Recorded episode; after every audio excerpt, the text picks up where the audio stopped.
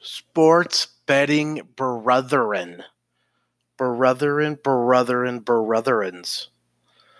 And we know it's not brethren. We like we hey we get it. Like I'm spelling it brother ends because it's fucking funny. It's not I we get it. So we do the all right here we go we we do the pm picks list so you guys know that they're stopped in and been around if you email us at info at sportsbetuniversity.com we we send you out typically around 3.30 mountain time. We call it 5.30 eastern time.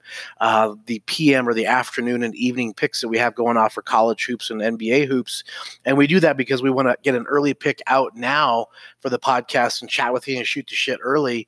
And then you know have more time to finish out rosters and light ups and injuries and line movement and, and stuff like that. So if you want to get on the PM picks list, just email us info at sportsbetuniversity.com and we'll send you the winner winner chicken dinners out in the afternoons place those selections into said sports books that ideally we're an affiliate with, make some money, rinse, repeat. And if you haven't stopped by sportsbetuniversity.com, we're an affiliate for, we have seven now, seven of the top 10 A rated sports books. And give us a call or chat with us and say, hey, here's what I'm looking for in a sports book. Here's what I want. Here's what I don't want.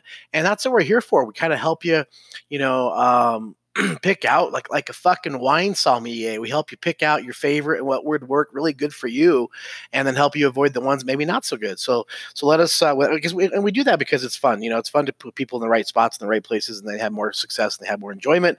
And of course, we in the meantime have courses and classes and coaching and all kinds of things we do to get people better at, at uh, understanding the heuristics of sports betting and how to identify opportunities and what to avoid, things like that. Today, I got a selection that I think is going to be decent. We're going to put a fucking candy bar on it see what happens.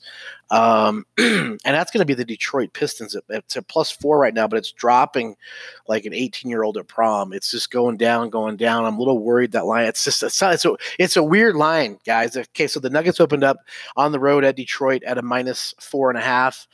Uh, the line's down about three and a half, four. You can get four um, for Detroit plus four, and it's you have a home dog here's what you do here's what here's what's really the reason why i made this uh, decision on this selection.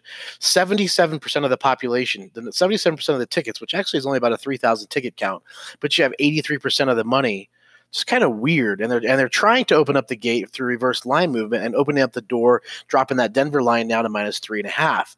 Now, that being said, some similar shits going on with Sacramento and, and San Antonio, where that line's been steady, minus two, minus two, minus two.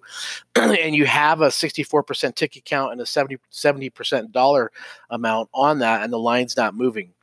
Um, I'm going to finish out some NBA stuff and get that email to you for the PM picks. But right now, go ahead and you know put a candy bar, put a half a Twix bar on that, put the left side of the Twix on maybe Detroit just for funsies. But that that's why that's weird. I mean, um, just doesn't make it's just it's just dumb enough to work. So that's what we've got, guys. Uh, brothers, welcome back and welcome to National Call In Sick. I mean, uh, yeah, sick from the brown bottle flu Super Bowl. Um, and let's get back into some hoops, make some fucking cabbage. And again, thanks for the listenership, brother. Let's go get it. Go hit it.